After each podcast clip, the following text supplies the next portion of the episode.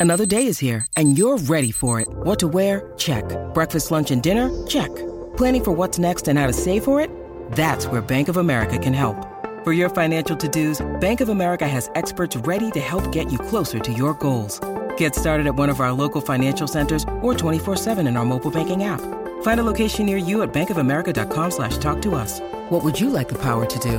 Mobile banking requires downloading the app and is only available for select devices. Message and data rates may apply. Bank of America and a member FDIC. With threats to our nation waiting around every corner, adaptability is more important than ever. When conditions change without notice, quick strategic thinking is crucial. And with obstacles consistently impending, determination is essential in overcoming them. It's this willingness, decisiveness, and resilience that sets Marines apart. With our fighting spirit, we don't just fight battles, we win them. Marines are the constant our nation counts on to fight the unknown. And through adaptable problem solving, we do just that.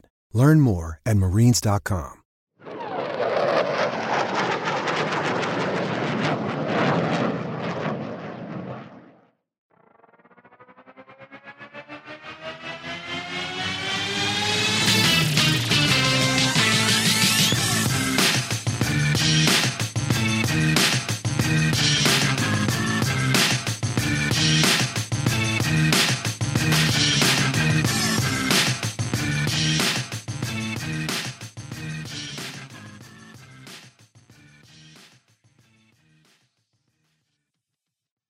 Welcome, everybody, back to the Oklahoma Drill Podcast. I'm your host, Andrew. I got my co host, Matt, here with me as always.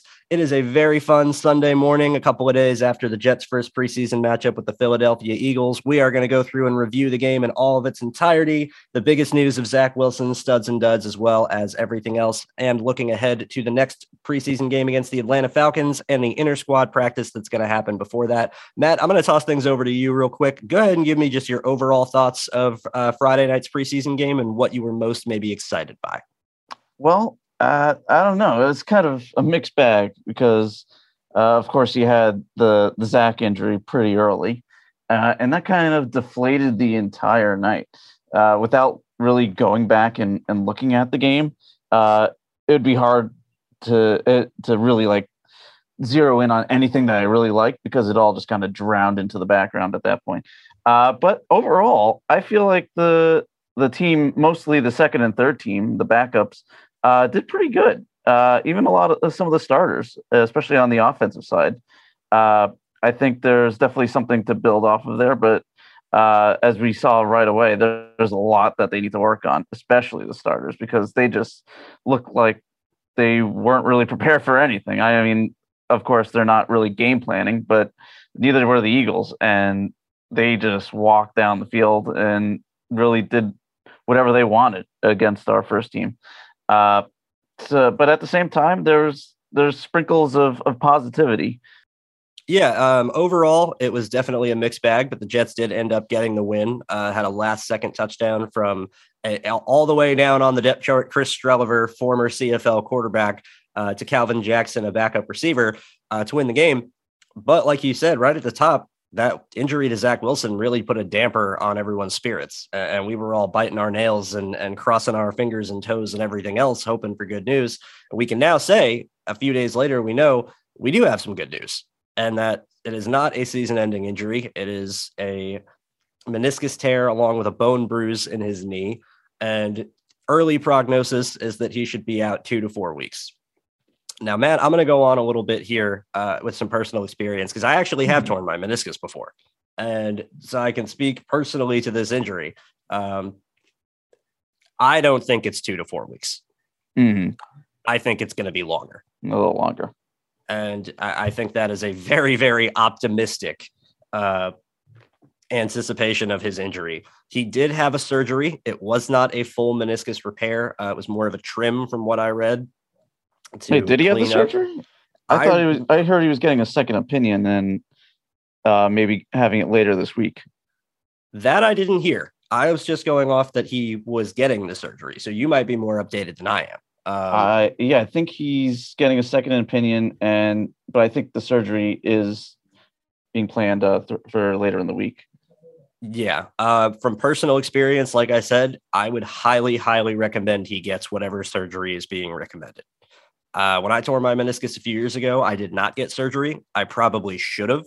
Um, the doctors basically told me it was, you know, pay for an MRI and you might need surgery. And if you do, we'll do it. Or you might pay for an MRI and then end up not needing surgery and you wasted money for that. Uh, yeah. shout out American healthcare. Anyway, um, I ended up opting not to get the surgery. That was close to three years ago, and my knee still isn't 100%. Uh, it's it's painful, you know, after extended periods of walking. Stability is definitely my biggest issue of feeling confident and, and putting weight and really feeling stable on that side. My other leg kills me throughout the day because I feel like I'm just putting all my weight on that one side, even however many years later. Granted, I probably should have had a surgical procedure to help that. And I don't think that Zach Wilson's going to go through the exact same, you know, experience as me in a different situation. That's not a pro athlete dealing with pro athletes' doctors. Yeah. That said, I don't want to give him two weeks to get his knee stable. I don't want to give him four weeks to get his knee stable. So in my head, I'm not even thinking about him starting week one. That's not even, I'm not even planning for that. I am planning for Flacco to start and giving Zach, even if it takes into week two and he misses week two as well, he needs to make sure that that knee is stable and that he is comfortable because it's his right knee. That's going to be where he's driving all of his power off when he's throwing you plant on your left leg as a right-handed quarterback, but you build all of your power and your your rotation through that back leg that you're driving off. He needs that knee to be stable. So I'm I'm not rushing him back. I hope he ends up getting this surgery, even if it is later in the week, because I really think that if they're recommending that he get it, that in the long run, it will do a lot more for him to have it than to try and rush himself back and skip the surgical phase to maybe get back sooner. I don't think that's going to help him out in the long run. Overall, I'm very, very relieved that this wasn't a season-ending injury, but I am cautious about the time frame, and I just want to make sure the Jets give him as much time as possible for that knee to get healthy, and most importantly, get stable. I still have my wall up because even after the good news that we received, the the beat reporters started pulling back a little bit, saying, "Oh, well, even during the surgery, they might dig in and find yeah. other things wrong, and it could delay things even more. Uh, so until he's got the surgery and I hear everything went smoothly, no, there's no problem. Uh, that's when I'm gonna start the clock. Then, as of right now, I think it's still a little too early to tell. Uh, but yeah, I really hope that he does end up getting the surgery, uh, and he there's nothing wrong. And even when he comes back, uh, we started talking about this offline, how he should just start wearing a brace because yes. no matter what, I don't see him changing the way he plays. He's always going to try to dig out that extra yard uh, and really fight for what's his. And that could lead to more things down the line. So the more stability he can give himself, the better. Uh, and hopefully, hopefully, the decision making comes with it. Uh, right. If he starts taking more precautions, yeah. maybe he's more aware of situations and how to be smarter within those situations. Uh, and right away, this and the little that we saw of Wilson, the his decision making was definitely in question. Whether it was the, that interception where he stares down the receiver, or the fact that he tried to cut it back in uh, in a preseason game to dig out more yards. I swear, as soon as I saw him make that cut inside, my heart stopped. Stomach yep. went into my ass, and it was just horrible. And as soon as I saw that limp out, I I knew. I I, I deep down in my stomach, I, I knew that it was some kind of knee issue. Um, but yeah, thankfully, so far, good news. But we'll we'll just have to wait and see. Yeah, hundred percent. Uh, it's going to be wait and see at this point. Um, like you said, there is the possibility that surgeries find other complications, or as we've seen with the Jets and injury timetables recently, that that doesn't necessarily mean anything, and things can change, and healing can be slowed or or interrupted for a multitude of reasons. But that we have to wait and see. You said something before I want to I want to hop on because I think that now that we've all taken a deep breath and that even if there might be some other complications, we know this isn't an outright season ending injury. And sooner rather than later, he should be back in working order and back on the field. I think we need to talk about that decision making. And I want to talk about decision making, not just from Zach Wilson, but from the entire organization. Mm-hmm. I don't want to play the blame game because it's a violent game. Injuries happen. You want your guys to fight. You want your guys to, you know, be aggressive. Robert Saleh pre- preaches effort, technique, and violence. That's part of their game. So I'm not going to sit here and say, oh, you know, nothing would have ever happened or, or try and throw blame on on any one in particular thing wholly. That said, I think you need to take a look at Coach Saleh and you need to say, Coach, you put your starting quarterback in the game with two backup tackles to start with in a preseason game. Granted, that wasn't ending up what caused his injury, but you're already at risk there. When you have two backup tackles and you're putting out against a great defensive line like the Eagles in preseason week one, I don't think that Zach Wilson needed those reps that week. I think you could have waited if Duane Brown gets in the building and gets healthy enough to get some preseason reps the next week. If maybe we get Fant back and he's out on the field. I think this did not need to be we start Zach Wilson preseason week one. That aside, this is Zach Wilson's problem. And I, I it's harsh to hear, but that's the reality of this. Zach Wilson threw a really bad interception the drive before he got hurt. Really bad. Really bad. It was a curl flat concept. Running back goes out to the flat, pulls the linebacker that's in the curl flat zone. Corey Davis is running a curl route right in the vacated space. And Zach never even remotely peeks backside to see if the middle linebacker was cheating, to see his depth, to see how far over he was, keeps his eyes locked in on Davis the entire time, and it allowed Kyzir White to come from behind where he never even saw him, jump in front of the play, pick it off, and run it back for a good amount of yards. That's the opposite of what we heard at last year when it was Zach Wilson's taking in too much information. He's deciphering too much. He needs to focus on this part of the play and, and keep his eyes in the right spot. And, you know, if you're, if the concept's to the left, you don't need to worry as much about what's going on to the right. This was overcompensating of that, in my opinion.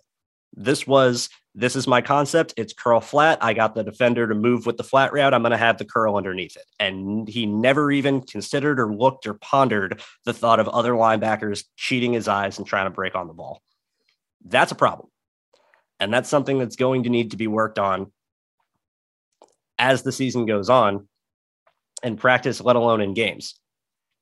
The bigger issue for me, and like you said, Matt, like we were talking about him wearing a brace. He's going to be the guy that tries to fight for extra yards. He's going to be the guy that wants to be aggressive, that, you know, he's never going to give up. We saw him at BYU hurdling defenders on the sideline, trying to run people over. You know, he's gritty and he's got that aggressiveness to him. And that's part of what we love about him. But it also gets mixed in with some hero ball stupidity, for lack of another word.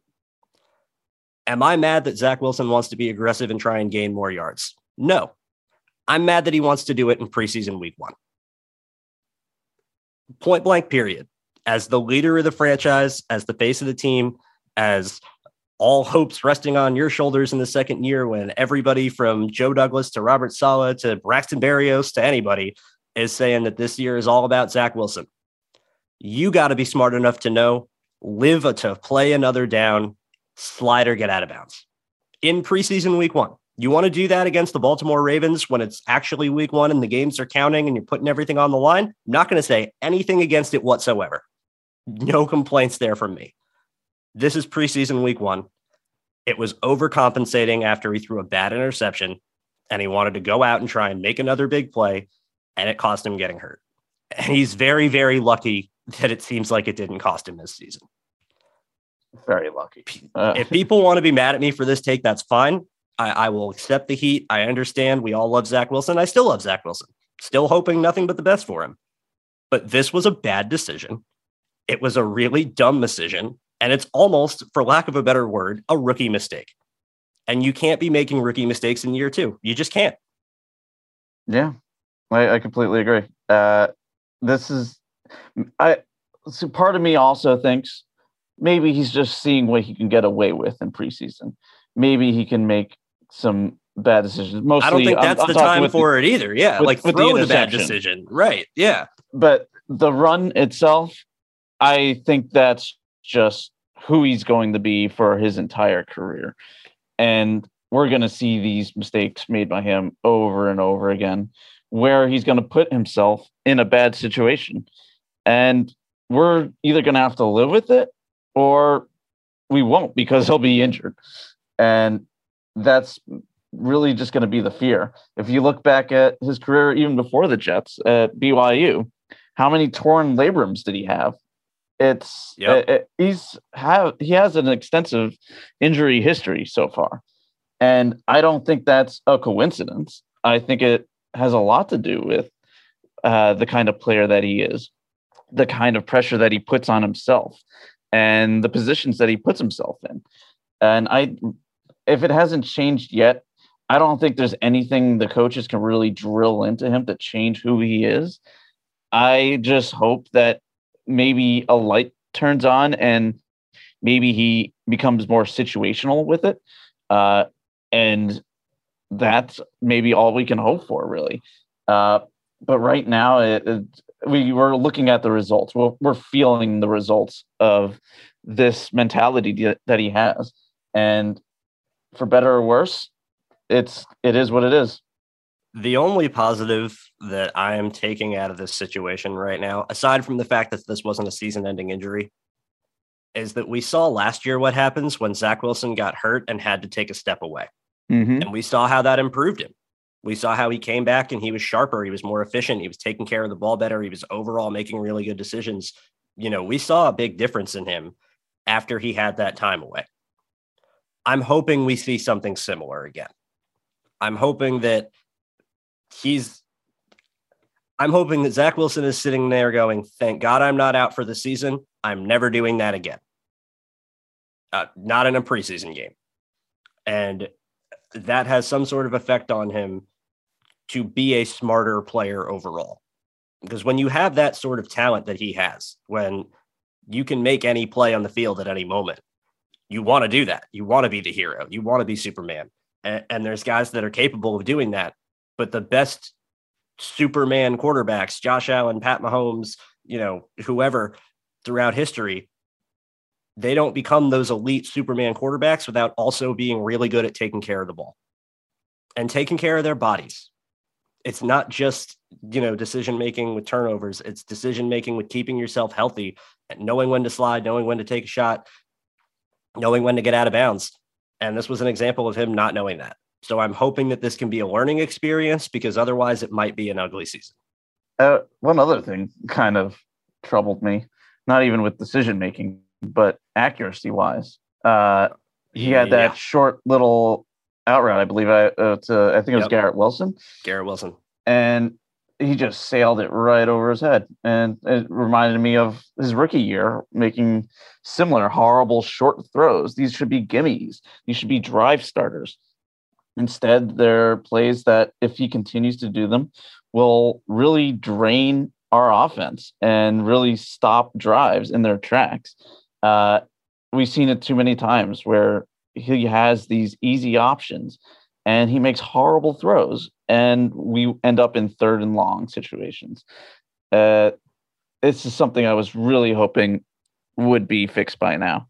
Uh, and it seems like a lot of it has been in camp. Uh, but then once the game situation happens, we're seeing it again. Uh, I I'm really hesitant to say that he hasn't grown at all. But as far as what we've seen in game situations, I'm not seeing much of a difference between this year and last year. Uh, again, very small sample size. Can't really take anything away from it, but it's just what we see. Yeah, off what we've seen, it hasn't been encouraging. It really hasn't. Um, and what's really troubling for me as you were talking about that throw to Garrett Wilson, where it's just a simple out route from the slot, about a five yard out. Garrett Wilson's wide open, and Zach throws it right over his head, and it's not even remotely catchable. It's frustrating to me because we know he can hit that throw. He threw a touchdown to Braxton Berrios against the Bucks on the same route concept last year. Berrios in the slot, out route, throw it at the top of the stem. That time he put it on Berrios' face. He was able to turn the corner and get in for a score on third down. Week preseason week one this year, similar concept, better receiver who's wide open and you miss him. It's not encouraging. But like I said, hopefully the time off will be able to reset him. Hopefully, getting to watch some of the other quarterbacks go through first team reps, see how they process, especially if Flacco ends up starting, seeing how Flacco is going to prepare for a start against his former team that I'm sure he's going to have extra motivation for. That's going to be really valuable for him. And I hope that it makes an impact. Um, but yeah, like you said, it has not been, it wasn't an encouraging start for Wilson. Hopefully, the next time we see him, things will be different. We can only hope.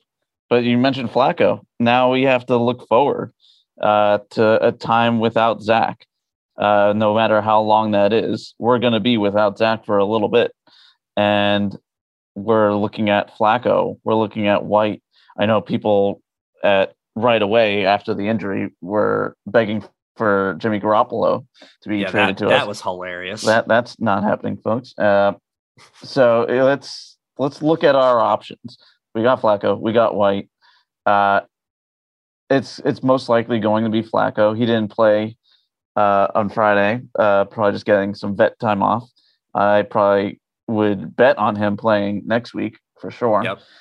Uh, but you know what? All accounts have said that Flacco's been looking really good, uh, and he still has that cannon for an arm, and that's going to be a huge asset, especially compared to White going forward, because being able to stretch the field is invaluable.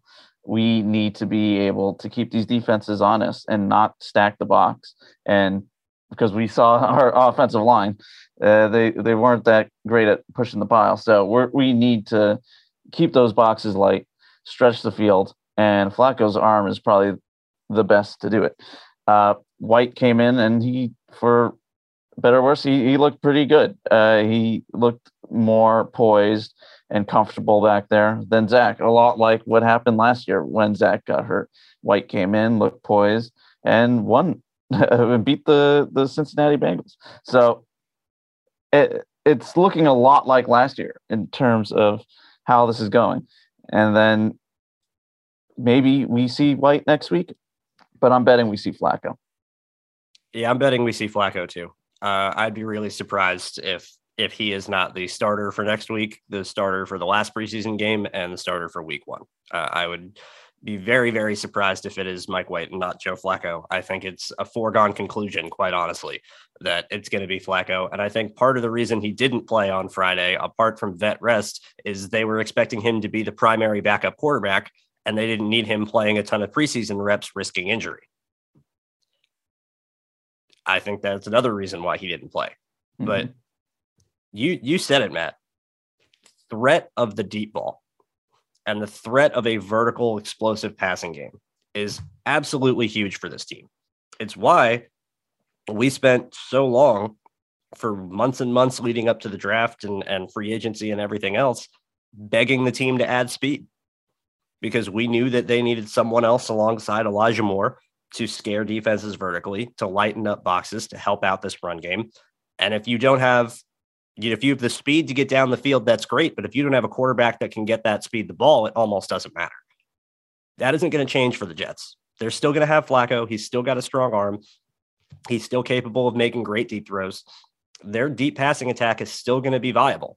And that in turn is going to help their run game because, spoiler alert, the first team offensive line didn't play very well. They might appear on the duds uh, when we get there. They need that threat of the pass game to lighten up those boxes, to make things easier on the running backs, to make things easier on the offensive line, and just help the offense overall. This is a very multi-dimensional offense in that all parts are playing off of each other and that you can't really succeed with this offense just with the pass game or just with the run game. You really need both to be working with each other in tandem and sync and and playing off of each other with play action and various other uh, motions and plays that look similar for this offense to really be what it wants to be. If you can't throw vertically, teams stack the box, that kills your run game. If you can't run, play action becomes less believable and less effective. It spirals. So I'm hopeful that Flacco can keep things running. I'm hopeful that he'll be able to keep the ship steady. Um, and the offense won't be completely and totally screwed, and our young players won't be losing valuable reps in practice or games because they have quarterback who's making it harder for them. I'm optimistic that the future with Flacco will be okay.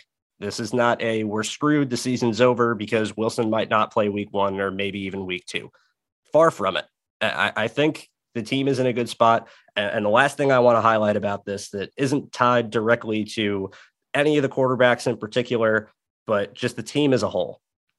Their leader, their starter, their face of their franchise went down very early in the game, which what with what looked like a very serious injury that was probably going to cost his season. Mm-hmm. Team didn't quit. They did not. They were down 14 nothing to start the game, and they came back and won. I think it was 24 21, if I'm remembering the final score correctly. I believe that's right. Uh, something along those lines but they win with 16 seconds left on a Chris Streveler corner route to Calvin Jackson. Shout out to Calvin Jackson for running a gorgeous route, by the way. Oh, yeah. Uh, they never quit. That could have been Jets uh, of years prior, would have been, oh, we had an injury to our starting quarterback at the beginning of the game. We're going to lie down and get our ass beaten for the rest of the 45 minutes.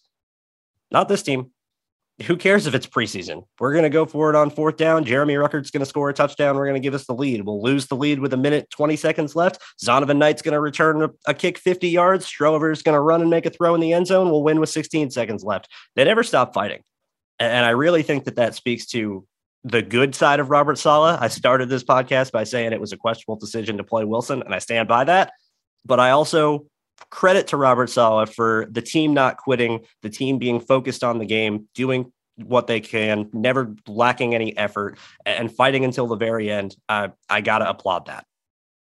Yeah, we we we have to. They showed no quit, uh, and every time they they showed the, the the team on the sidelines, they did not look defeated. They looked like they were in high spirits, uh, and their game showed it there were a lot of studs on this team uh, throughout the game. Uh, if you, if you got the chance to to settle down and actually watch it, uh, they were there were a lot of guys that played well. Yeah, there really were, and I think that's going to lead right into uh, studs and duds. Let's go ahead and lead off with our first stud. Matt, take the floor. All right.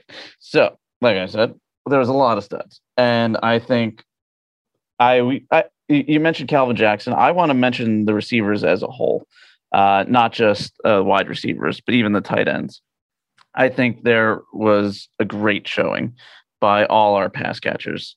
It really uh, was. Uh, from starting team, even throughout the depth.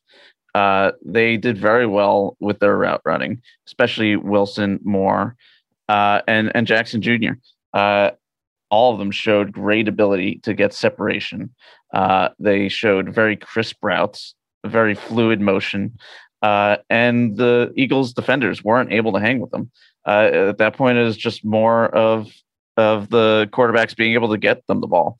Uh, Zach wasn't able to get it to to Wilson, uh, but White had and Streveler had a little bit more success. Uh, and the biggest shout out, I would th- say, to Cager, being able to repackage yeah. himself as a tight end, and he looked pretty much unguardable. He was running away from defenders with maybe like four yard separation. And then oh, yeah. after the catch, being able to just pull off massive runs. Uh, he ended the day with 40 yards, uh, t- uh, 20 yards per uh, per reception. Uh, he looked very good, uh, and I wouldn't be surprised at all if he makes it instead of maybe a Mims. Maybe they see more value as in Cager going forward as a move tight end uh, than they do as Mims as a six wide receiver who doesn't play much special teams. Uh, I could definitely see that. Uh, even uh, Ruckert uh, got in in the the thick of things with a touchdown. Uh, it looked pretty encouraging all around for all the receivers.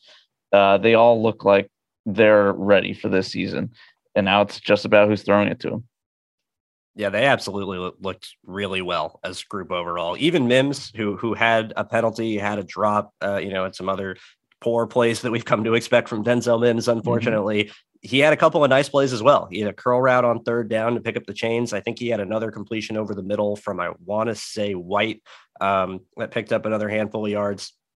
That curl route in particular was a really nice route because it was Denzel Mims doing what he does best and not trying to be something that he isn't where he's not going to be the guy at, at 6'3, 200 that it's going to, you know, chop his feet and be like Elijah Moore, where he's going to be shifty and make all these different cuts and moves and contort his body. He's a physical, bigger receiver. So he's running this curl route. He's getting the defender scared vertically. He's getting him to start flipping his hips. And then it's not a push off because a lot of people think it's a push off, but it really isn't. It's a push through. So Mims is starting to decelerate and cut down for this curl and turn around. And he's kind of like throwing the DB past him, where he's using the DB's momentum of going backwards and just kind of giving him a little bit of a hand fight to push him back, push him back further and create separation underneath for the curl. And it was first down. That's how big receivers have to play sometimes. That's that's the nature of their game. That's what they're good at. And so even though it wasn't the best night for him overall, I still think he had a couple of nice plays. Um, is it going to be enough to keep him on the roster? That I don't know. But overall the receivers played really well. Cager in particular, I think is is going to find a role because this team loves bootlegs and they love leaking out to either tight ends or fullbacks in the flat on those bootlegs and giving those guys an opportunity to run. Well, you give Cager that opportunity, and he's got the speed to get the corner like we saw last night. And he can turn a, a four yard dump off into a 30 yard play because he can just outrun linebackers. And I think that's going to be a, a big piece of this offense. Honestly, I, mm-hmm, I really think yeah. that it's gonna uh, it's gonna be a big factor, and it's why he's gonna have a role on the team. Garrett Wilson had a couple of nice routes. Calvin Jackson, uh, let me round of applause, sir, because that corner route uh, to win the game from the slot was teach tape. You could not run a better corner route if you tried. He gives a little, he's in man coverage. He gives a little stem inside. Off the snap, corner starts drifting outside and getting outside leverage. Calvin Jackson smartly knows I'm running a corner route. I'm trying to go outside. I need to get this defender's leverage to change. I need to move him out of my way and get him in a different spot. So I have free access to run that corner. So he gives a slight inside stem off the snap, stutter release, drifts upfield a little bit, gives a little head fake inside once he's got the corner and trail, and right after that, snaps it back out to the corner, uh, to the corner in the end zone. DB was dusted, dusted. Uh, touchdown wins the game. That's it. Excellent route. So yeah, overall, receivers did really well. Uh, my first stud is going to be who I think we both agree with this, Matt. In our opinion, was the best player on the field, regardless of position, regardless of time, age, experience, anything. Micheal Clemons, the defensive end, Ooh. the rookie defensive end. Who we indeed. This dude had a monster game. Absolutely monster game. He was violent in the run game. He was setting a hard edge. He was tracking ball carriers to the edge. His power was showing up over and over. He had a sack. What the Eagles were backed up towards their own end zone. Where I was looking at it when I first saw it live, I was like, something must have happened because it didn't look like he pushed the tackle that far or that hard. And the tackle jolted back like seven yards. And it opened a lane for Clemons to cut back inside and tackle the quarterback as he was trying to step up. I went back and rewatched it. No, he's just that freaking strong. He is. Like that he can barely touch a guy and they go back seven yards. Then we saw on the literal last play of the game, he gets lined up inside on a guard. He gets a running start and puts a bull rush on the guard that just collapses the pocket. And if it's not for the, the Eagles' third string quarterback rolling out and creating pressure for a Hail Mary, that's a sack to end the game. He was everywhere. And I'm really encouraged for how he's going to progress because as an older rookie, considering he's 25, he's had a handful of years playing, you know, college ball before, his body's more developed. He's a little further along physically than you would expect for some other rookies. And I think that's going to lead to him getting more playing time than people expect, on top of the fact that he lined up at three tech a good bit, which I wasn't expecting him to see. I thought they would do it a little. I had seen some reports from practice that they were experimenting with it, but he was at three tech a lot. And I was, if he can hold his ground there and, be kind of JFM's main backup, he's going to have a role on this team very fast. Oh, yeah, absolutely. Uh, he is violence personified. Uh, 100%. The, the guy is just from the get go, just pure fire coming at you. And, and it's every single play, too. There's no give from start the, to finish. And you and I were huge JJ fans going into the draft. And I keep playing with this. What happens if Clemons ends up being better? And you know what? I would be perfectly okay with that because that means that we probably have one of the best pass rushers in the game with Clemons.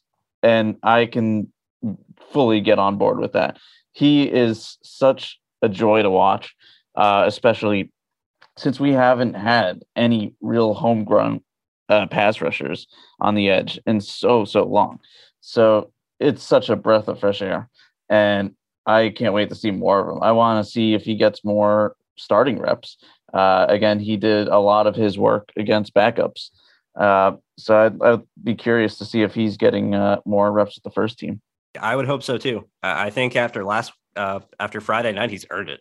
Quite honestly, I think with how he played against backups, I think he deserved the right to get in there, see what he can do against some starters, and really hold his own. Speaking of Jermaine Johnson, it wasn't the most evidentful game for him on the stat sheet, but when I did focus in on him, he looked like the same guy he was at Florida State. He even got Lane Johnson with a bull rush early in the game, uh, where Hurts was able to scramble out of it, and I think he was able to to run and pick up some extra yards. But you're getting an All Pro with a bull rush as in your first preseason game as a rookie. Whether you get the sack or not, I'm making note of it. Oh yeah, I mean yeah, absolutely. He he flashed. I think he even got in on one sack as well. Uh, if I'm not mistaken, or half sack. Half sack. Uh, so he wasn't blanked. He didn't look out of place. He still looked very good. Uh, the defensive line as a whole, I think, looked pretty good uh, all the way down the the line. Uh, and one guy I, I want to mention is Tanzel Smart because I went into this offseason thinking that our depth along the defensive line, uh, especially the interior, was kind of weak. Uh, and you mentioned Clemons getting some work at three tech. Uh, but Tanzel Smart actually jumped out at me, uh, besides Q. And we really need a guy like Smart to really jump out at us. He finished the night with two sacks and five total pressures and hits. Uh, it's it's an impressive uh, showing from him, and one that we really needed. And uh, I, I want to see if he gets pushed up the the chart as well. Because uh, when I just start going through depth charts and uh, I was just looking for somebody, anybody to really jump out as a guy that can maybe be that second starter alongside Q and who that would be. Maybe it's Rankins, maybe it's Solomon. I don't really like them as starters though. So if Smart can really keep this up, maybe he can show that he's that guy. It's possible. Uh, I'm a little more pessimistic than you are just because he had a really good preseason last year and then it didn't really amount to anything in the regular season. But two sacks and five pressures is two sacks and five pressures. Uh, doesn't take anything away from what he did. And like Micheal Clemons, the thing that really stood out to me with him, effort, effort and motor. Where one of his sacks in particular, he's starting from the interior, he's looping to the edge. He has to get through the right tackle, gets knocked on the ground, gets back up, then traces the quarterback down and makes a sack. I think that was his second sack of the night. Effort and motor are huge for this team, huge for any team, but especially for a team that relies on their defensive linemen creating chaos to free up everybody else behind them. Having those guys that are relentless, violent, never say die, and are charging full speed from start to finish, that's what you need. And it seems like the Jets had two of them uh, on the line last night in Clemons and Smart. Shout out to Bryce Huff, too had a couple of reps from Bryce Huff that looked really nice on Clemons sack that I was talking about earlier uh, when the Eagles were backed up and he knocks the, the left tackle five yards back by just glancing at him. Bryce Huff on the other edge hits the right tackle with a stutter bull, gets inside and nearly gets the sack himself. So shout out to Bryce Huff as well. I'm going to move on to my next stud here, sticking with the defensive side of the ball, and a guy that anyone that listens to this podcast knows that I am very, very fond of and have been a fan of for a, a very long time now. Linebacker Jamien Sherwood coming off a torn Achilles to come back in in basically nine months, be ready for camp, fully ready, past camp, go through camp, no issues, come out in preseason week one, and be pretty much the only linebacker on the field that stopped the run. Uh, that's impressive to me. He had a nice play in coverage on third down where it's a cover three, and he sees that the running back leaking out to the flat is going to be wide open. If he doesn't get and expand and get down and sees it immediately, recognizes waits for the running back to catch the ball, gets right in his face. Unfortunately, he doesn't make the tackle, but he slows down the back more than long enough for the rest of the defense to rally, and it's a stop on third down. And that doesn't happen without Jamien Sherwood. There were a couple of plays we'd like to see. I'd like to see cleaned up. He had a, a tough time against Cam Jurgens on a, I think it was a toss or a, a, a sweep play um, where Jurgens got him and was able to knock him out of the frame pretty well. Outside of that, I thought he was very instinctive. I thought he looked quick. I thought he looked explosive. And he comes downhill with authority. And when he meets you in the hole, he's not giving up any tackles. So I'm I was very encouraged by what I saw from him. He was pretty much the only linebacker we had that I have anything positive to say about. Yeah, I, I agree. Uh, he definitely showed that he was back. Uh, that was the big better question. than back. better than back. Uh, before the game, uh, new beat writer uh, Rosenblatt was asking, "Oh, who's the the out of the the box guy that you're looking for in this game?" And Sherwood was my guy. I really wanted to see how he would look if he would just pick up right where he left off uh, after his injury, and he seemed to. One thing I was a little eh about was his coverage. He was targeted three times, and he did give up three receptions. Uh, and but yeah, against the run, I feel like he was more than solid. And we've talked before about how we kind of see him as the heir apparent to CJ's throne. Yeah. Uh, so it's very nice to see him getting uh the, get first getting the snaps and looking as good as he was last year and building upon it. Yeah, absolutely. That's what you hope to see. You, you hope to see guys improve from where they were, especially coming off injury. Uh, to be able to see him not only rehab his body to get his body back in shape, to get in better shape. He looked bigger than he did last year after making that transition. He looks like he put on some good weight. His neck looks like a linebacker neck now. And you know, to do all of that, to get in your playbook, to get in your your technique, to continue transitioning to a new position when you had most of your season last year taken away by injury and you can't do anything on the field. This dude's work ethic is fantastic. And from speaking to his former uh, high school defense coordinator, who I keep in contact with pretty much anytime I see anything about Jamien Sherwood, I know for a fact this guy has one of the best work ethics on the team. Point blank, period. Doesn't post a damn thing for nine months. Just shows up to camp. Yeah, I'm good. Let's go. I tore my Achilles at the end of October. I don't care. I don't need I don't need to show everybody that I'm fine. They'll see on the field. They'll see when I when I pass my physical at the start of training camp and, and blow everyone's minds that I'm healthy. He just works in silence, keeps his head down, grinds, learns from the people around him, and, and does everything he can to be great. And, and when you when I can say confidently that I know this is true because I've spoken to someone multiple times who has been with this kid when he was 15, 16, 17 years old and how highly he spoke of him as a teenager, that he was the leader of their team, that he was almost an extension of the coaching staff, that the guy that always led by example, the guy that always wanted to learn, the guy that always picked up anything they threw at him. You see what he did at college at Auburn, where he basically played like six positions at Auburn. Where I remember the, the thing that blew me away from him, I believe it was the Alabama game he played in his last year in that game alone, he lines up at linebacker, he lines up at strong safety, he lines up at free safety, he lines up at slot corner, he lines up at outside corner, he lines up at defensive end. In one game, eh, doing all of this, while some of those plays being the defensive play caller, you got to be a, a brain. You got to have a serious uh, football acumen and football IQ to handle that. Jamien Sherwood seems to be handling it well. And the dude's nickname is the Florham Park Strangler. Come on, guys. How do you not love this? His number 44 with the Florham Park Strangler. If that, like, I, I don't know what else to say if that doesn't say it all. Yeah, really. Uh, I remember when we first drafted him, uh, we were co- sort of comparing him to Nasirildeen, and we thought that Nasirildeen was all uh, all kind of go for uh, power from the get go, uh, uh, kind of lightning in a bottle, and then Sherwood was more the the the the project, the, the project, but also the cerebral part we knew he had down. Uh, but we just saw that he wasn't sure of his physical ability, and it's kind of refreshing to sort of see him kind of tear down those walls and be sure of himself, uh, whether it's with his injury or his ability on the field. And I really hope that he develops on that.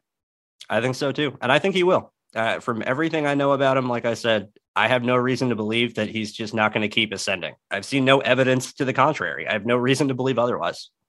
All right, Matt, let's finish off our studs here. I'm going to let you go ahead and take the floor. Tell us about our new rookie running back, not Breece Hall, that made a pretty big impact for us on Friday night. That would be Bam Knight. Uh, last year, I saw a huge void in our running back room of any running back that had power behind their game. And if you look at the the two running backs that we have at the or even the three running backs that we have towards the top of the depth chart, they are guys that will make you miss. They're guys that win with speed rather than anything else. And we really need some guys that can push a pile, some guys that can really just explode through a hole and really lay into a, a linebacker and push them back. And I think that guy might be Bam. Uh, he showed it uh, in the in the goal line situation uh, on yep. Friday, uh, pushing the, the pile and just kept churning, just kept churning. Uh, and if you look at our offensive line, if they're not going to be getting the push that we need, then maybe we need a guy like Bam to really get in there and mix it up with the the the front seven of the defense and get those hard yards. Uh, I was very encouraged. Uh, I don't know how many running backs we'll end up keeping, uh, but I think that he's made a case for himself, maybe more than a Coleman, because in the end, we have Carter, we have Hall. Is Coleman really a need at this point? I would say Bam probably fits more of a need.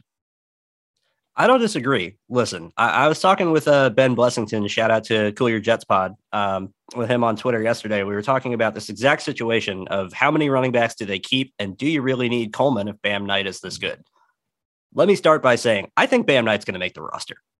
I think he's too good not to, and I think they're going to see as the preseason continues, as we've heard in practice, even more so. Uh, they're going to realize what they have, and it's going to be pointless for them to just let this guy go to another team for free. So I think he's going to make the roster. That said, if you put, you know, gun to my head right now, I think they keep four running backs, and I think Coleman's one of them. And your final running back depth chart is Michael Carter, Breece Hall, Tevin Coleman, Zonovan Knight.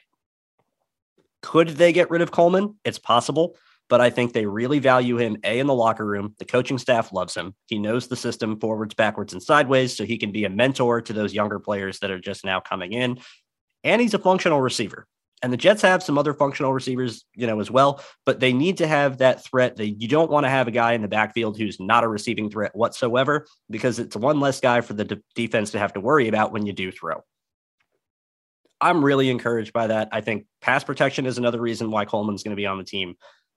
Could I see them keeping three backs? Yes. Would it outright surprise me? No. I, you know, I really, I would not be surprised at all if they end up keeping three. But what we know about this system, how much they prefer stables of backs, how much they want to run the football, how much they value having guys that can sub in that are similar skill sets to where you're not going to skip a beat.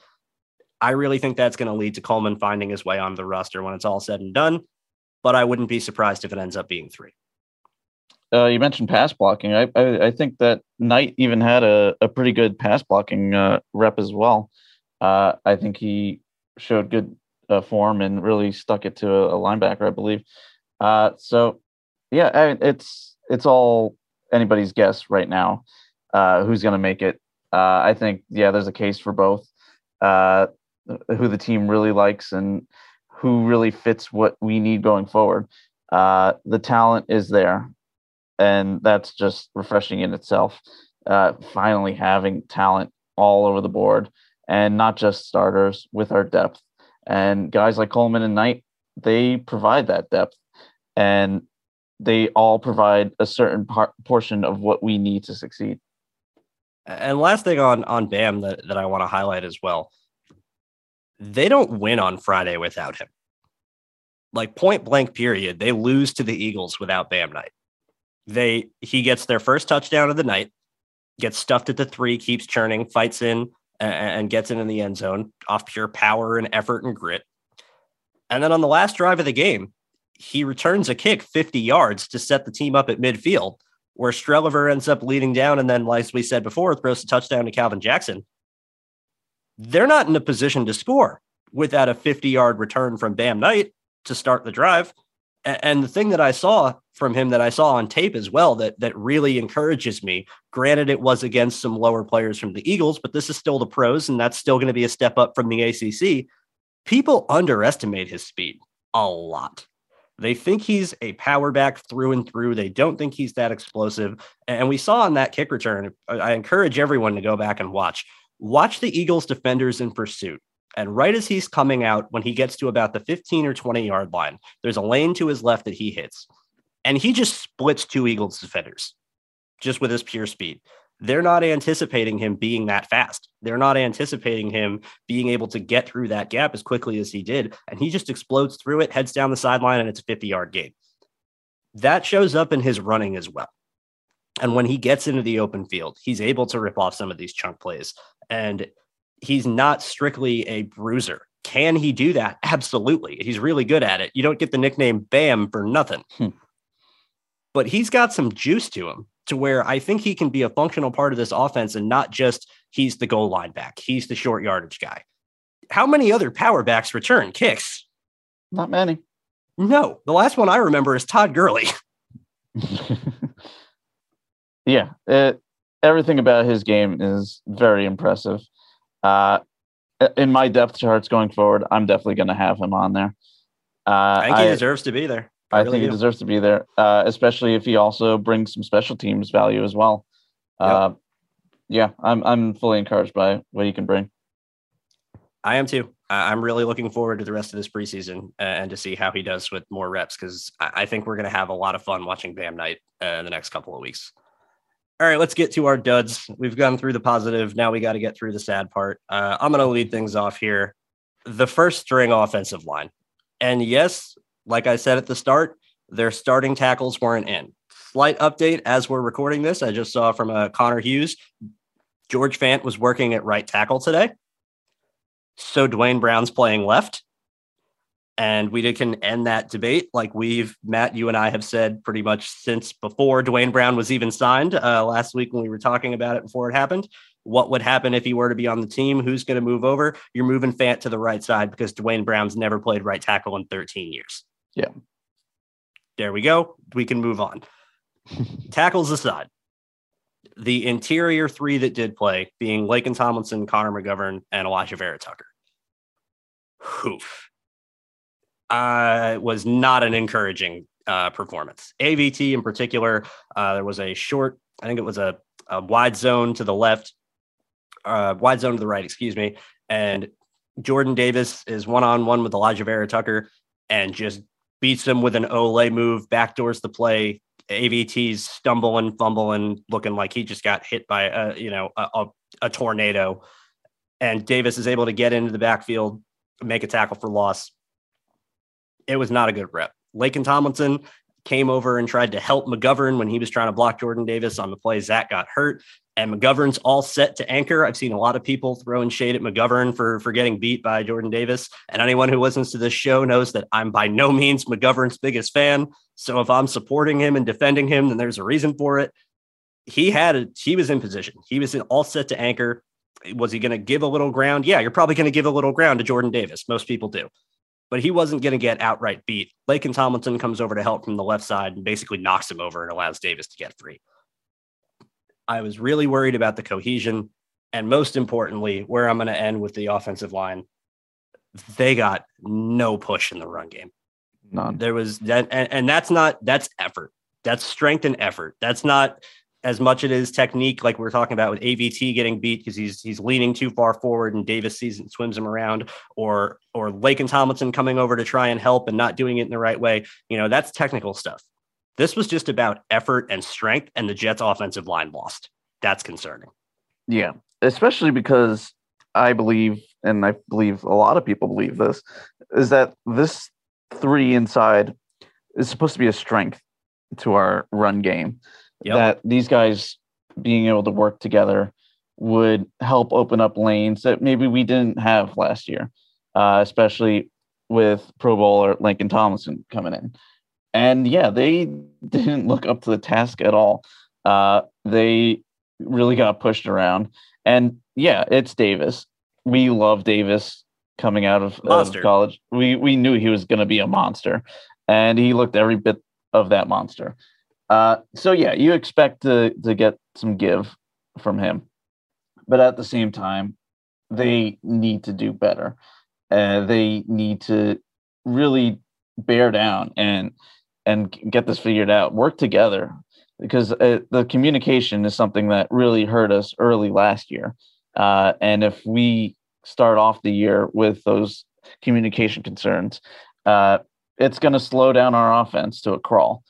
And so we really need to get this sorted because, yeah, as good as Carter and Hall are at making people miss, uh, they can only do so much. And yep. if they're getting hit by a man of Davis's stature before they even get going, then it's going to be a long day for them and for our offense.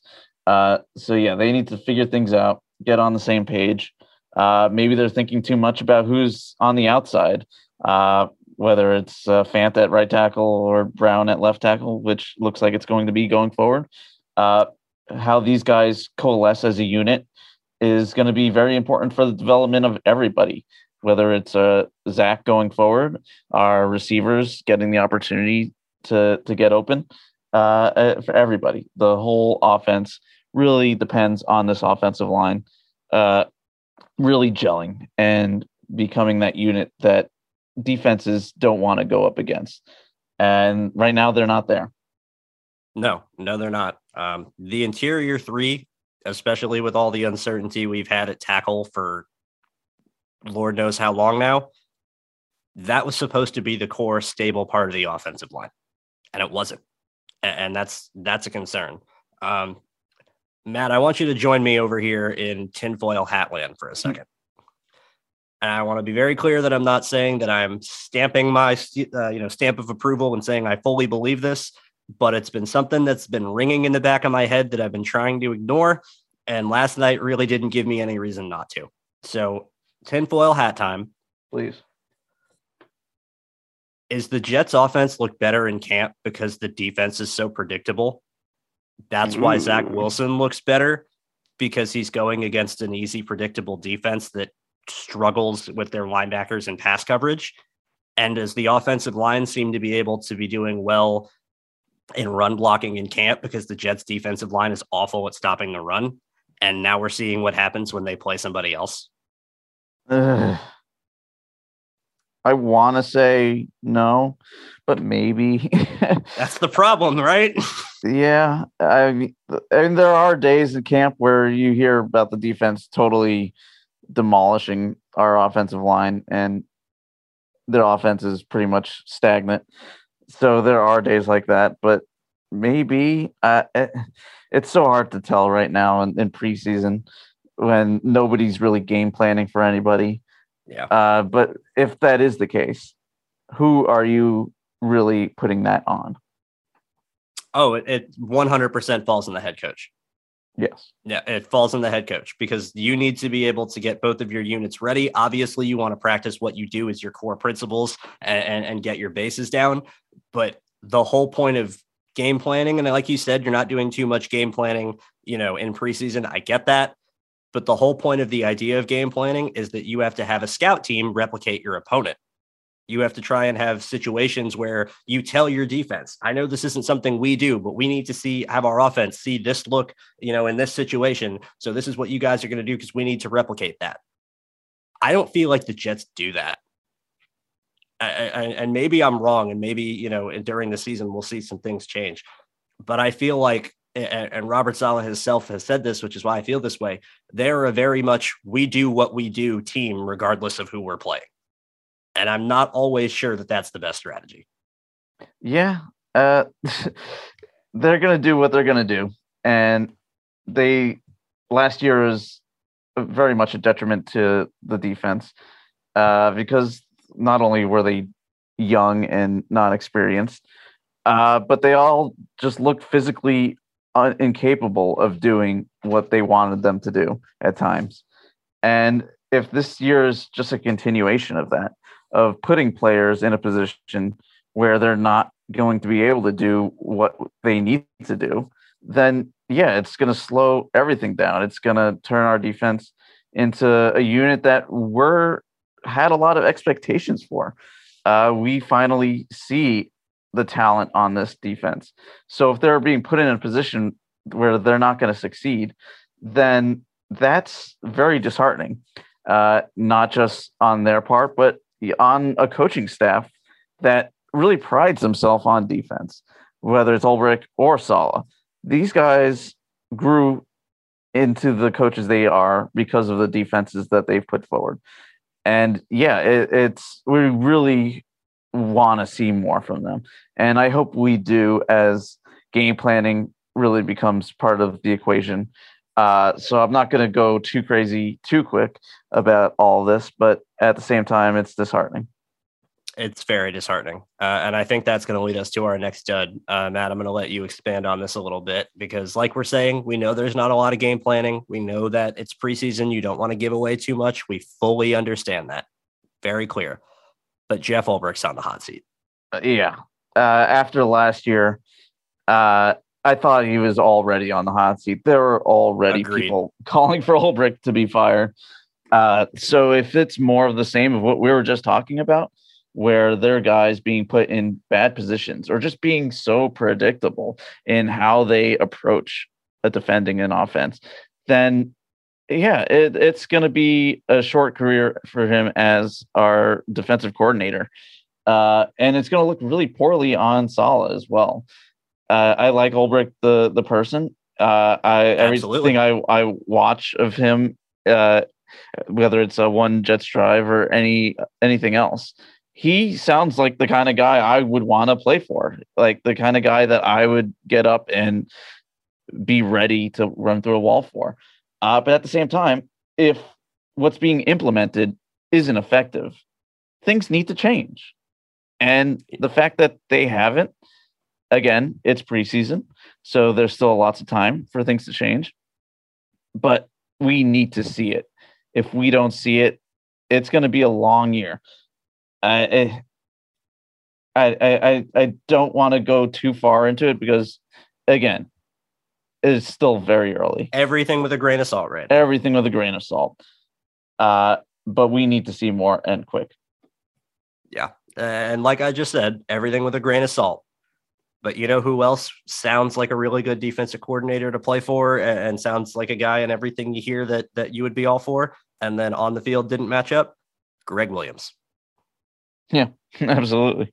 Uh, the, the the Gregg Williams experiment with him being the head coach of the defense. Uh, yeah, that, that, that didn't work out too well either. So it's there's a lot of things that sound great with good intentions, and then they just don't work out. The sign of great coaching is recognizing that early and changing your approach. Whether that happens, that is still yet to be seen. It still is. Uh, hopefully, things change in the regular season. That's all I'm going to say. I'm going to hold all of my final judgment until we get to the regular season and we can speak fully when we see their full playbook and, and how they adjust to different teams. And it's not as vanilla, but it was not very encouraging. Jalen Hurts went six for six with a touchdown in his first drive against the Jet starters, first and only one. That That's not a good sign. It's just not. All right, moving yeah. on. Our next dud here. Uh, speaking of run blocking, uh, Tyler Conklin, great receiver, having a great camp got his butt smoked in the run game outside of one play. There was a third down where Breece Hall was in the backfield. And uh, it's the play where he starts inside, then cuts out to the right, makes a guy miss, and is able to pick up the first down. Conklin did a really good job washing the defensive end on the right side down to create that lane for Breece Hall. I swear it was his only good block of the night. Yeah. Uh, the outside of that receiving, like you said, it, it was just not really spectacular. And I hear a lot of people talking about how Conklin's going to be the guy that takes over as tight end one. Uh, if he's not picking up the slack uh, in in the run game, I have a hard time seeing that happen. Uh, uh, I really don't see him being the guy that's getting all those snaps if he's not improving in that category. No, he really needs to. And to be fair, it's not like CJ Uzomah was doing pretty well in this department either. But no. I thought Conklin in particular really struggled. The, there was one play, the Jets were running wide zone to the left, I believe, earlier in the game. And I don't even remember which defensive end it was in the Eagles, but he drove he drove Conklin in the backfield by about five yards and shut down any chance of the run happening. And, and when you are an undersized tight end like Conklin is, that is better as a receiver. We've seen that. We even saw that on Friday night where he had a couple of nice grabs. I think he had a third down conversion um, from Zach Wilson uh, to pick up a first down. That's all well and good, but this offense lives and dies with the run game, and it lives and dies with having tight ends that can be blockers and receivers. We need to see a better showing from Tyler Conklin because he's going to be a major part of this team. Uzomah too, but but Conklin really stuck out to me as as the weak link of the blocking unit. Apart from the interior, everyone was bad. You know, yeah. it was just it's it's hard to sit here and say anyone was you know worse than anybody else because there was just no push from the line or the tight ends. But I was really disappointed with Conklin because we had heard all camp about how good in the run game he was and better than people were expecting. And he's you know I, I was the first one to sit here and say it. I thought he was going to outproduce Uzomah. I thought he had a chance to be the tight end one because he was the only tight end that was healthy throughout the start of camp and OTAs. He's got to work on that run blocking. Yeah, run blocking as a whole, from the entire offensive line through to the tight end, needs to improve. It's it was a very poor showing all around. Um, and yeah, like you said, our offense is going to run through our run game, and if they can't figure that out, it's going to really be a detriment to everything else. Uh, I am encouraged though by everything else uh, regarding Conklin and our tight end group. Yeah. Uh, so it, I, as long as they've got that down, I think that now they can really bear down on the problem areas and, and really improve upon them. I, I, can only hope. But you know what? I, all everything that we've been talking about so far just has me thinking about kind of the rosy glasses that everybody has uh, before preseason or game situations, uh-huh. where everybody sees all the talent being brought in, and it's so hard to see the pain points of the talent that we brought in because nobody's perfect. Nobody's going to be able to do 100% of what we think they're capable of and what we expect them to do. And we're kind of seeing that now. We love Conklin. We, we love all the slow mo videos of him training and catching passes. But then on the flip side, we're not really seeing it in the run game. And that's kind of going to be I think, a trend for a lot of the guys that we really hyped up this this summer. Uh, and it's it's only going to get worse if they don't work on it. Uh, so I we all we can do is hope that they do. Yeah, we are uh, over the hump of optimism, and we are creeping uh, and inching back towards reality, uh, slowly but surely. Um, on the bright side, I will say Jeremy Ruckert's first snap of the game, he pancakes a, linebacker. So Very that was a positive. Very encouraging for him. Um, Matt, I'm going to toss things over to you as we finish off our duds here. Outside of Sherwood, like we said at the top, the linebackers were pretty bad. And I think the two we need to highlight are Quincy Williams and Hamsah Nasirildeen. Yeah. Uh, Qu- Quincy in particular, because we had such high hopes for him as well. Uh, with our rosy glasses, we thought that the sky was the limit for him with his physicality, uh, and that was really his detriment today, or not today on on Friday.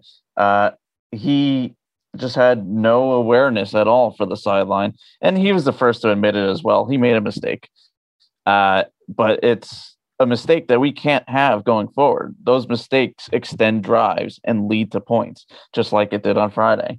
Yeah. And it just kind of shows a little bit of undiscipline.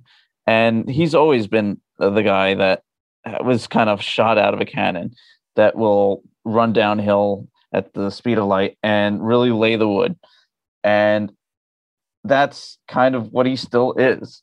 We were hoping for more control from him, but maybe that's just what it's going to be for him. Maybe he's always going to be that downhill linebacker uh, that's going to make some flashy hits now and then. But then at the same time, maybe he's going to run himself out of a lot of plays and maybe even uh, cause a lot of penalties. Yeah, he certainly could. Um, and on top of that, uh, this is kind of the the downside of Robert Saleh's aggressiveness, where it's you preach attack, attack, attack, violence, and you know always putting in 110 percent effort and and strain, and you know we're going to be the bigger, badder, tougher team. Agreed, all of that is good, but it's about finding the middle ground between being over aggressive and being stupid. And you have to you have to find that balance uh, of controlled aggression and know when is the time to let everything out like that. And, and that wasn't the time. And Saleh said it himself it was egregiously awful. Let alone game situation extending drive anything else it's the preseason and you're going after another team's starting quarterback. You just put a target on your back for the rest of the season. That's yeah like that there's this goes beyond you know beyond that nick sirianni for anyone that was watching the game was livid on the sideline, yelling across to Robert Saleh anything he could, cursing up a storm, deservedly so. Yeah, I, am not even going to sit here and say that it wasn't it wasn't justified because it was completely justified. And for anyone you imagine that disagrees, that exactly that was going to be the next thing out of my mouth. For anyone who disagrees, imagine if Kyzir White hit Zach Late out of bounds on the first drive of the game in a preseason week one. Jets fans would be coming for his head. Absolutely. It's it's no different. And I really I, want to make sure that we recognize this and we're not being biased and sitting here and being like, oh, it's football. You got to be tough. That happens. It's like, no, it was a dumb play and now is not the time for it. And the Eagles deserve to be upset. Yeah. And that's why Saleh didn't defend him.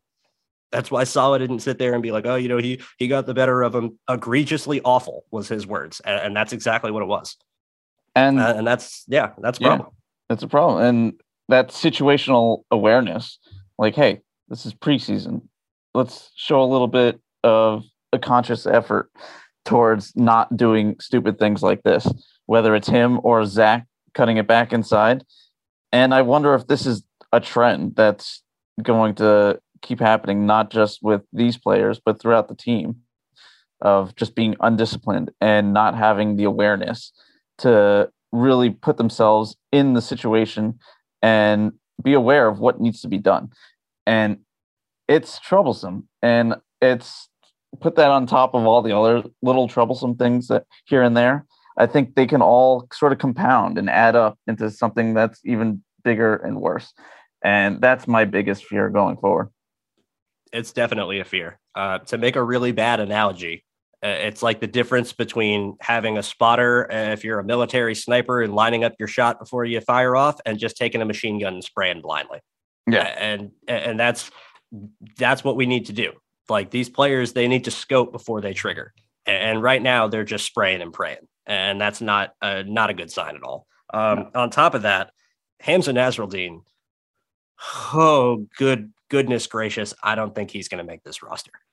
I really don't either. I, I and, the run game it wasn't there. He was awful in pass coverage. The Eagles ran play action about three separate times, then hit dig routes over his head. And for for the PFF fans out there, PFF isn't going to say that that was his fault in coverage because he wasn't the nearest defender. It's because he fell for the play action so bad he was 12 yards up uh, upfield at the line of scrimmage instead of getting depth like he should have in his zone it was not a good showing from Hamsah Nasirildeen. And when you consider that we have his counterpart in Jamien Sherwood, who seems to have improved despite an injury, gotten better, where Hamsah had an injury to start and then was decently healthy as the season went on and through OTAs.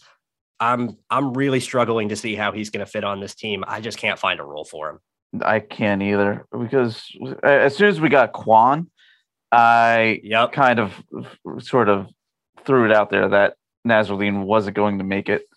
Uh, and I haven't seen anything to the contrary from him, uh, in effect, to showing that he deserves to even have a spot. And if you look at the depth along our edge rushers or a cornerback or even at safety, I think there's a lot more there uh, in terms yep. of talent that can really contribute, whether it's on special teams or on defense. Um, and if we're going to be doing a lot of uh, uh, nickel, then a lot of the safeties are going to be used as as linebackers anyways.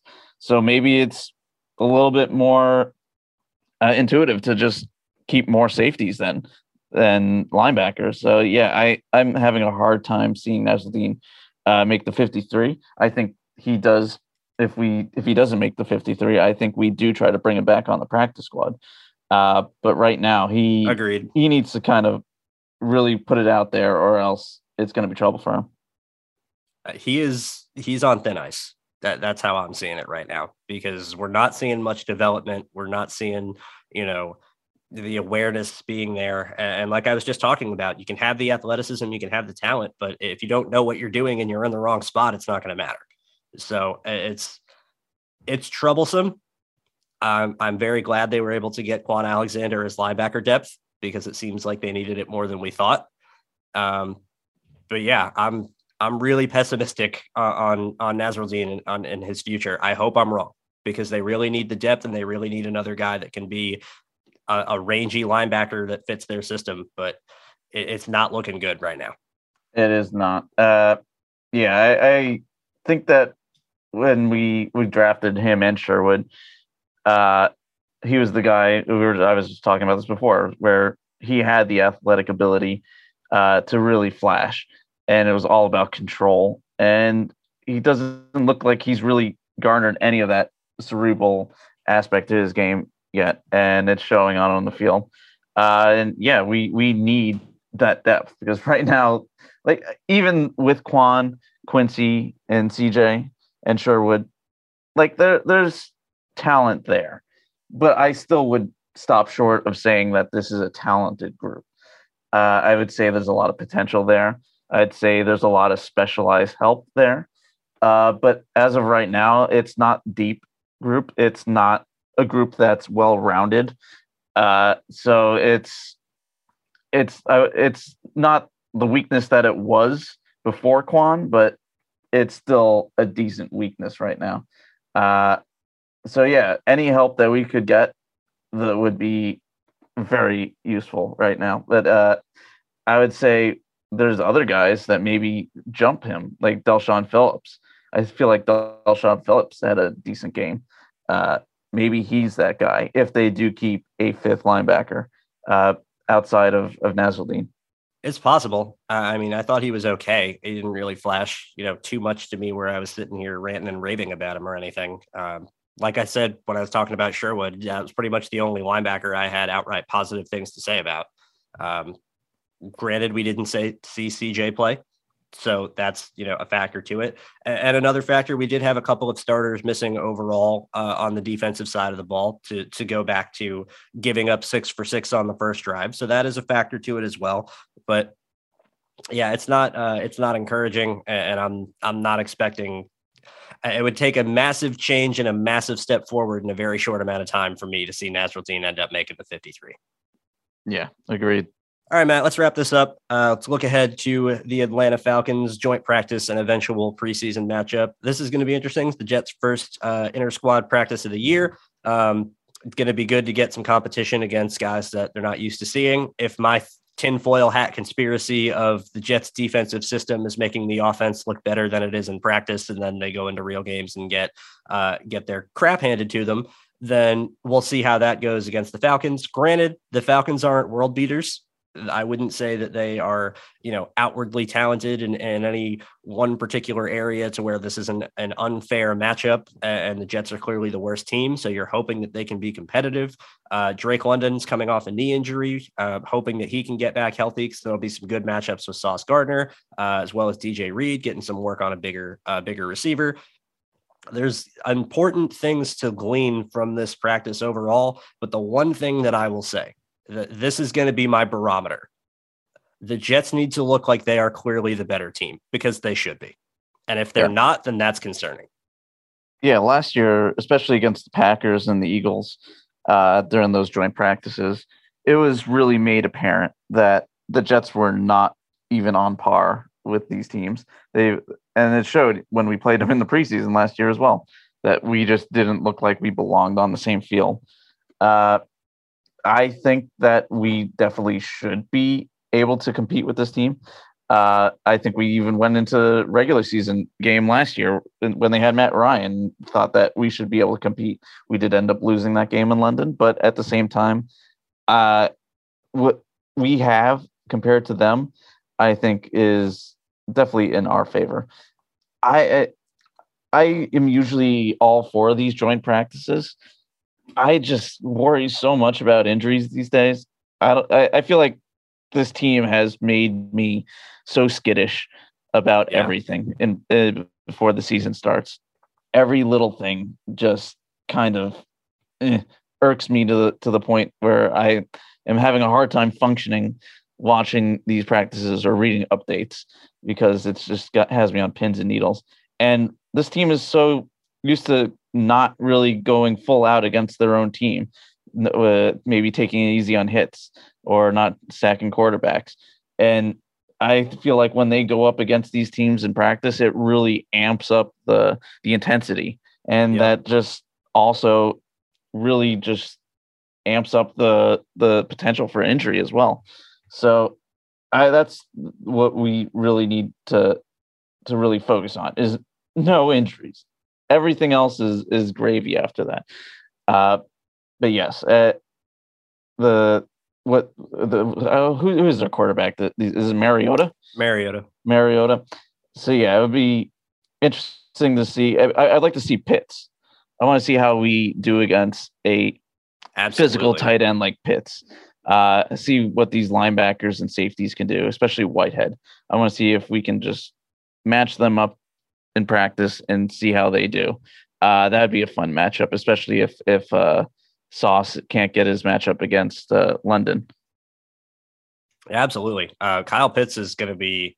The Jets had trouble stopping tight ends uh, last year. This is going to be a, a, great test for them because Kyle Pitts routed them up last year in London, and, and so hopefully they they remember that and they want to they want to show something a little different. Um, injuries, like you said, hundred percent. That's top of the list. Is come out healthy. Um, I'm going to start knocking on wood hmm. um, because I haven't been, because I didn't think it was necessary, like an idiot. Uh, so we're going to change that from now on. Um, but yeah, stay healthy, be competitive, be the better team like you're supposed to be. Uh, that's that's what I want to hear out of reports of training camp. As I want to hear the Jets defensive line is making short work of the Falcons offensive line because they should, because the Falcons offensive line is not good. I expect to hear Quinnen Williams whip Jalen Mayfield up and down the field for the entire week of practice. You know, that's what we need to see. We need to see them getting some good push in the run game because outside of Grady Jarrett, there really isn't too much on that Falcons defensive line, and their linebackers are really questionable.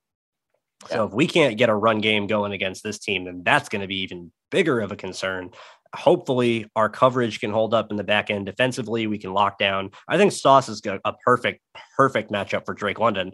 Uh, but covering Kyle Pitts is going to be a whole other animal. And then how do we handle a mobile quarterback in Mariota and Ridder, who can run too? If when he eventually gets in the game, I'm sure he'll get some time in the preseason matchup as well. How do we handle a mobile quarterback? So there's a lot of things to learn from this practice. Most importantly, stay healthy. But if the Jets aren't if we're not seeing reports, and I don't need it to be like, oh, the Jets are worlds better than the Falcons. That's not my barometer, but they should be clearly better. If they are not clearly better, then I'm going to really start questioning how this year is going to go. Yeah. And I think this week we'll probably start to see the starting offensive line that we're going to see week one. Uh, yes. Uh, maybe we'll get Brown in there. It looks like Fant's already playing at right tackle. This could be a get right week for this offensive line who really had that poor showing against the Eagles. Uh, and if they could do that, maybe that throws a little bit more encouragement our way, and uh, we don't really have to be all doom and gloom next Sunday. Oh, that's the hope. That's, Actually, wait, the game's on Monday, so we're gonna we'll. We got more time to sweat. A little bit more time. Uh, well, that's going to do it for us for this week. Thank you guys so much for listening. Uh, it was a roller coaster of a preseason week one. Um, I never thought that I would be that concerned over a preseason game in my entire life, but here we are. Thank you, New York Jets, for always giving us heart attacks. Uh, and and we move on as the season gets closer and closer to starting. Matt, you know what to do by this point. Yep, I'm Matt. You can find me at Zazzy Jets.